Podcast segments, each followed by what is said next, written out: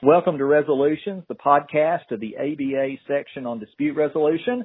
I'm Michael Russell, a mediator in Nashville, Tennessee, and one of the hosts of the Resolutions podcast.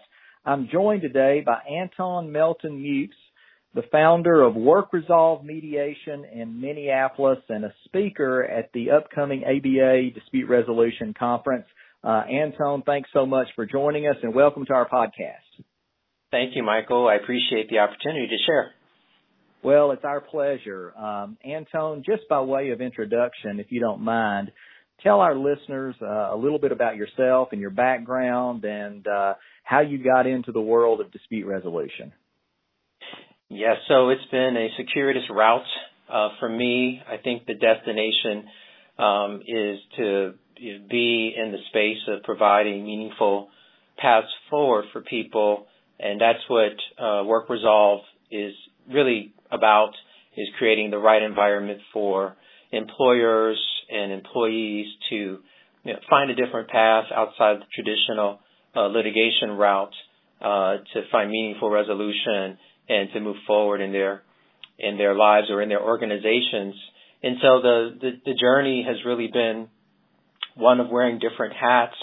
Um, really, in the the litigation and mediation process, I started out as a practitioner outside counsel representing employers for several years um, in both federal and state court, um, and was a you know a regular purveyor of the mediation process uh, from that perspective.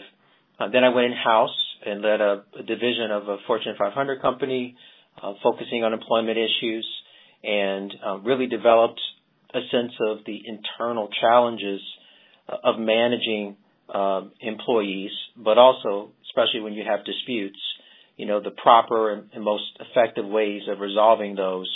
And quite often it was the mediation process that was the best vehicle, Michael, to get to get to a quick and, and meaningful outcome.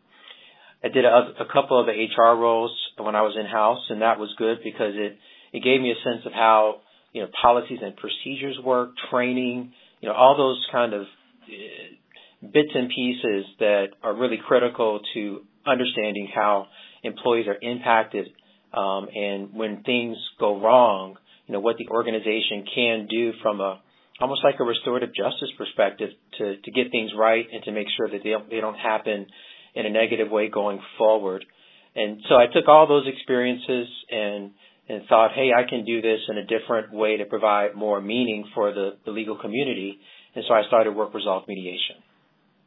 Uh, at the uh, at the conference in April, your your panel will be discussing uh, sexual harassment cases and sexual harassment mediations. I take it that's a that's a big part of your practice. What other types of cases come across your desk? Yeah, so sex harassment has really been significant. I also do you know the traditional discrimination claims, Title VII, state um, state law claims, wage and hour is also a significant area.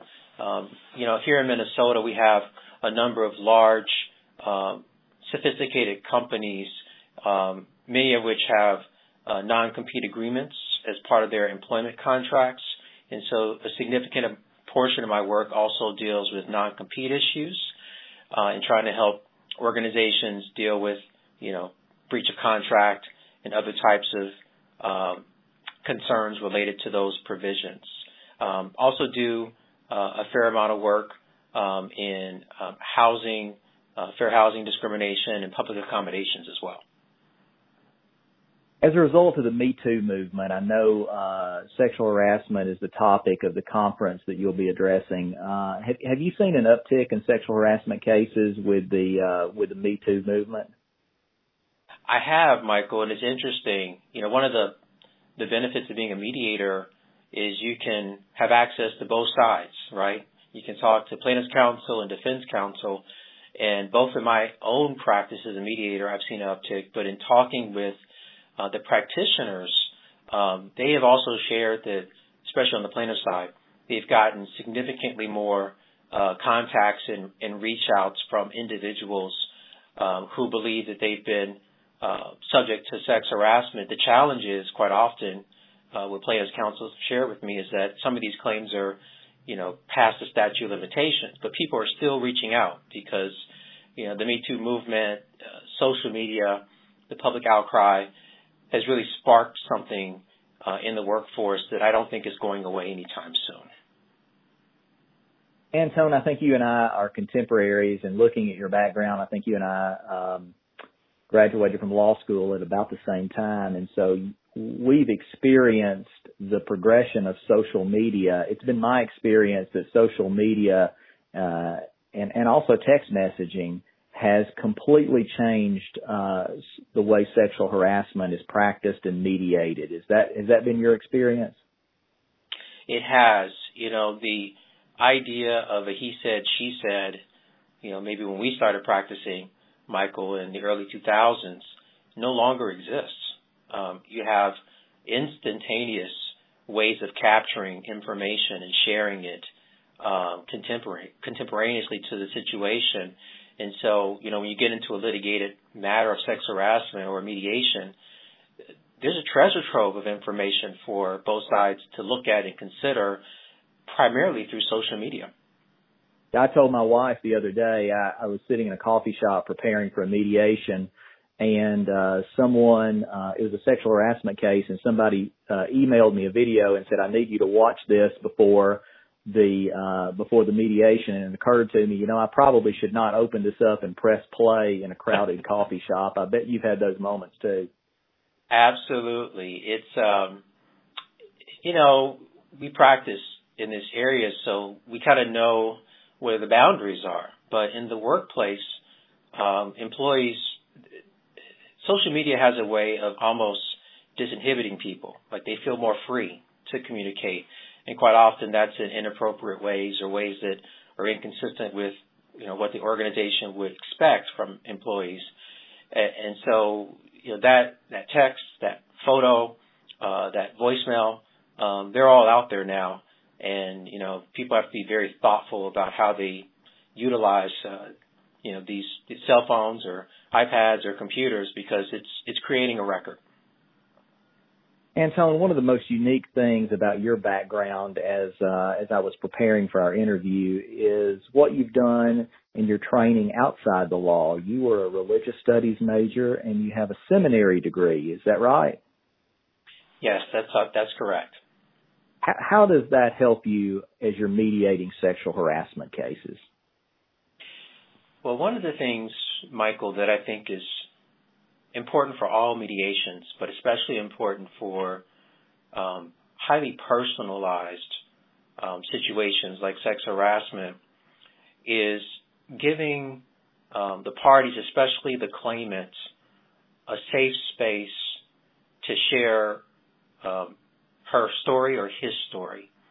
And as a seminarian and as a chaplain for several years, one of the things you're trained to do, one of the things you kind of have an inclination to do, um, almost organically, is to, you know, extend a, a measure of appropriate empathy to the individual who is in kind of a crisis situation, and that's kind of that's how I see um, individuals who have sex harassment claims. They they have evidenced um, that something very dramatic and traumatic has happened to them, and so when I come into the space, uh, my initial meeting, uh, I'm really sensitive to the need to make sure that the individual is comfortable and they know that they're in a space where their their um, their message is welcomed and will be listened to.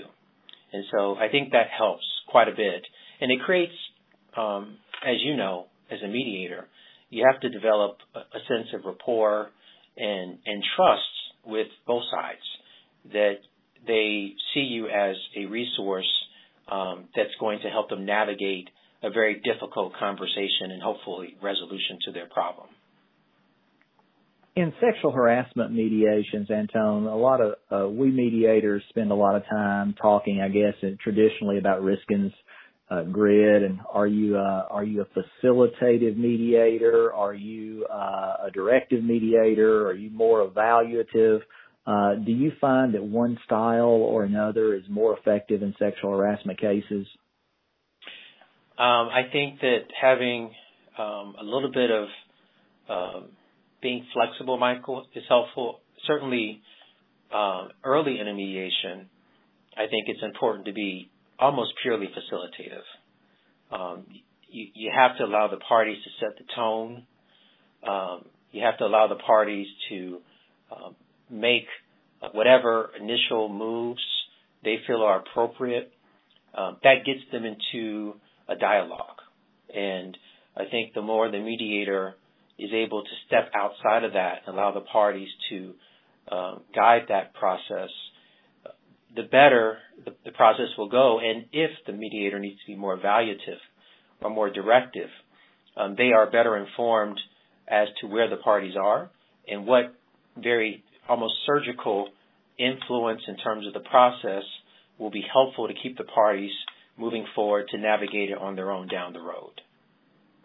That's great. Your uh, your topic at the um, at the uh, dispute resolution conference in April is playing with fire. How did you come up with that title? Yes, I wanted something that was catchy, first of all, um, but I also felt like it was an appropriate title because you know I don't think anyone fully understood Michael. I didn't. Um, the incredible and lasting impact of the Harvey Weinstein revelations um, and how that exposed the systemic issue of sex harassment in the workplace and the public outcry and the Me Too movement that was created from that provided, I think, a, a much needed platform for alleged victims to um, make their voices heard. And since then, there really hasn't been a topic that's been more challenging or explosive for employers. The question is, how does mediation fit into that moment with all the competing interests that are surrounding it? For example, the public's desire to identify and redress issues of workplace harassment. You couple that with the organization's desire to do what's right under the circumstances and still retain some measure of institutional control. It's in that environment, you know, it's a hot, fiery, contentious one that brings unique challenges for mediators and participants in the mediation process. And so I wanted to bring together some of the key stakeholders here in the Twin Cities since we're you know, have the opportunity to host it, very thankfully here. Um, people that could speak to the challenges of this timely topic. Well, that's a good segue. Tell us about the panel, uh, what people can expect if they come, and maybe give us, maybe for some of the folks who aren't able to join, uh, join us in Minneapolis, a little bit of insight that we might get at the uh, at, at your panel. Yeah, so our panel is made up of really a, a nice cross section of practitioners who touch uh, the topic of sex harassment from a variety of perspectives. Uh, we have a judge. Her name is Hildy Bowbeer. Uh, she's a federal district magistrate judge. And Judge Bowbeer hears sex harassment cases regularly from the bench. And she also serves as the facilitator for settlement discussions between parties. I've known Judge Bowbeer for years. I've practiced in front of her, uh, worked with her on panels. She'll bring a really great and fresh perspective uh, from the bench. On the plaintiff side, we have Larry Schaefer. Um, he has his own firm here in the Twin Cities. Larry is a highly respected, very strong uh, advocate on the employee side. He really brings the perspective, um, the strategies of, you know, where where clients are in this process. Do they want confidentiality? Uh, do they want their voices heard? Do they want their day in court?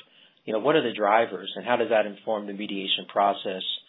uh, from a plaintiff's perspective. And Larry is going to be a wonderful voice uh, to, to, to share that with the audience. On the defense side, we have Mary Krakow, who is a very well-known attorney representing employers and organizations. And Mary brings the voice of her clients, you know, who are trying to balance the need for accountability when there might be problems of harassment um, in the workplace, uh, but also balancing it with giving sound legal advice and protecting the interests of the organization. And so Mary is going to bring that that perspective, I think, very well, uh, very well delivered uh, from the employer side. And then I also thought it was important because um, we have such a great corporate base here to have someone who is in house talk about this from from that perspective. So we have Dion Blake. Dion is an employment counsel at Target here in the Twin Cities and she's worn several hats uh, within that organization, including leading the employment law matters for Target headquarters and now leading the nationwide integrity hotline. So Dion is really at the ground zero for sex harassment concerns for the organization. And she understands how their policies, their training, what the cultural impact is on the organization. And so she's going to bring that perspective of how these um, different drivers um, impact um, her approach to mediation um, from an in-house perspective. And so the goal is for you know these you know, very well uh, experienced, excellent speakers to have a conversation um, about this topic, um, to make sure the audience is involved, and to make it an open discussion. There are a couple things that I hope that uh, the participants will will learn and take take away with them. Uh, one of them is, you know, what are some of the landmines that may come along with mediating sex harassment claims? That's something that I hope that we talk about. Uh, another uh, area that I, am sure we'll talk about um, is some of the best practices to consider, you know, from the different perspective as a plaintiff's attorney, defense attorney. Um, what what do judges think about this? What do in-house counsel and HR um, professionals think about this topic? And then the other one, we kind of hit upon this just a little bit, uh, Michael, is how does the public pressure and how does social media influence the process? So these are some of the questions that I hope that we uh, will bring to light and, and have some meaningful conversation with the audience. In, two, in 2019, um, what are some of the major challenges people have in mediating sexual harassment claims? Right. So I think one of them, and it's an open-ended question, Michael, is um, tracking and making process improvements that come along with changes to uh, federal and state law on this topic. So, as as you know, um, prior to 2018, um, an employer could deduct uh, the costs and fees associated with settling a sex harassment claim, even if there was a non-disclosure clause. Well, the federal tax bill of 2017 eliminated that deduction for employers.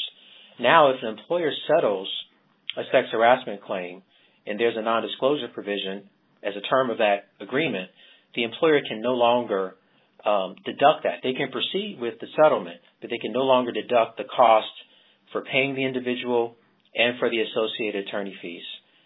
Similarly, for employees, and many people don't know this, um, they can no longer deduct the attorney fees associated with settling, settling a sex harassment claim if there's a non-disclosure provision. Now, I know the goal from uh, from a legislative perspective was to encourage the parties to be more transparent. However, you know, it's my belief, Michael, that taking away the tax favorability uh, can make employers more reluctant to engage in mediation to resolve the dispute because it just makes the process more expensive. Um, and I also think that it has a disproportionate impact on individual employees because taking away the ability to deduct those taxes to their attorneys can have a significant financial impact on that individual. So I think it was well intended, but the consequences, I think, are, are doing more harm than good. At the state level, I think there are 15 or 16 states that have um, current bills on addressing non-disclosure agreements. Uh, the state of New York did pass a law um, which disallows non-disclosure agreements for sex harassment claims. The caveat is they are permissible only if the employee makes a specific request for the settlement to be confidential, right? And even then, they still retain the right, the individual employee, uh, to rescind that um, that consent during the 21 day review or seven day revocation period. So, and there'll be more states coming out with um, legislation this year. So it's going to be incumbent upon all practitioners and mediators to be up to speed on uh, some of these changes. I think the other thing to keep in mind, uh, Michael, and it's it's a bit of a larger philosophical question about sex harassment claims, and, and that is what makes them unique, right? What is special about them that should change the mediation process?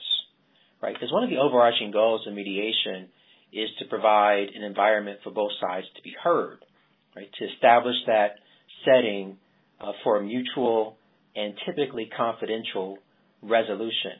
And so if you have that as one of the main premises of mediation, given the movement, the Me Too movement, um, it's up against some headwinds. The headwind of the public groundswell for transparency and public accountability. It's up against the headwind of the perception that the secrecy of the mediation process may further silence victims and maybe even enable future harassing acts. And so, given those headwinds, how should we be looking at changing the mediation process or perhaps even our role as mediators? I think that's an important question. And then the second, I think, philosophical question is, you know, in what way is a sex harassment claim different from any other discrimination claim or disability claim? You know, the it can be argued that a race discrimination claim or a disability claim has equal uh, deeply personal issues, right? And they both are addressing systemic mistreatment by individuals or groups of individuals. And so, how is sex harassment different than that, and should it receive a different treatment from other types of claims like race discrimination or disability discrimination claims? And I think the last philosophical question is, you know, what are we trying to achieve in sex harassment mediations? You know, in some other mediation contexts, one of the key roles is having restorative justice to be a part of it, right? Where there is a path forward where the acts are acknowledged and they're not repeated. And so one of the questions is, does a traditional mediating um, moment for a sex harassment claim give you restorative justice? And some may argue that it does not, and there's a credible argument for that. But I think the larger question is, should it in the first place, right? Should that be one of the goals of mediating a sex harassment claim? And if so, who gets to decide? Does the government get to decide? The public? Or do the parties get to decide that question? You know, that's uh, on the topic of philosoph- the philosophical approach to sexual harassment claims.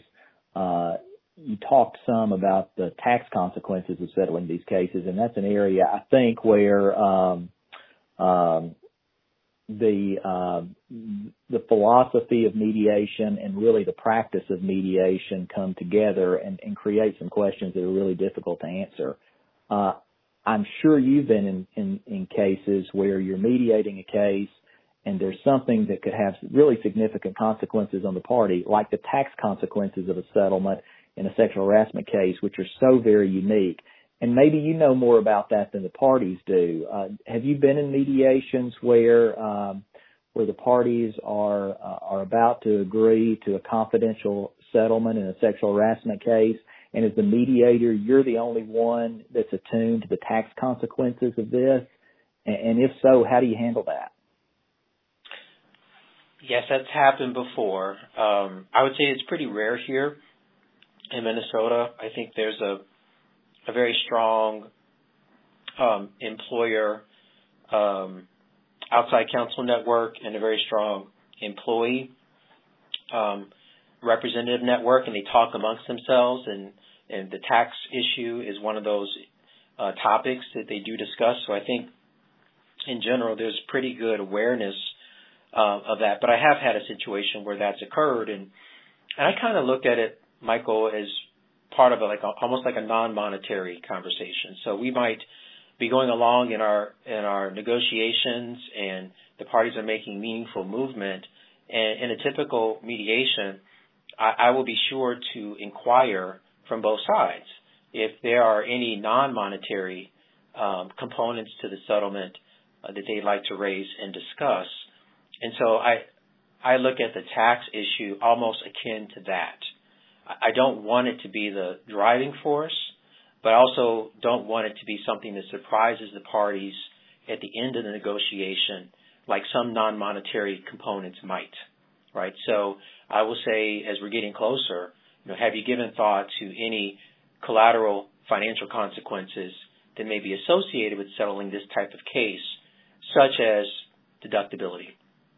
And if they say yes or no, um, then we'll have further conversation. But I make sure that I have that con- that conversation with both sides um, at the same time, um, equally so that parties can have balance to their thoughts of how that impacts their negotiations. Well, this is obviously a conversation that we could spend uh, a long time having.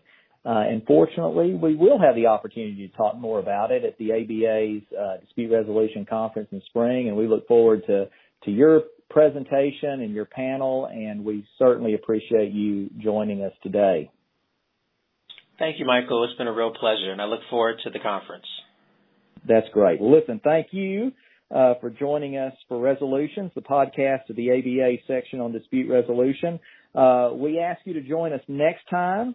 Uh, and I hope you'll consider joining us at the section spring conference in Minneapolis. The dates are April 10th to 13th and information is available at americanbar.org. Thank you to Anton Melton Mukes and we look forward to hearing more from Mel, uh, Anton at the conference. I'm Michael Russell, uh, and until next time, this is Resolutions.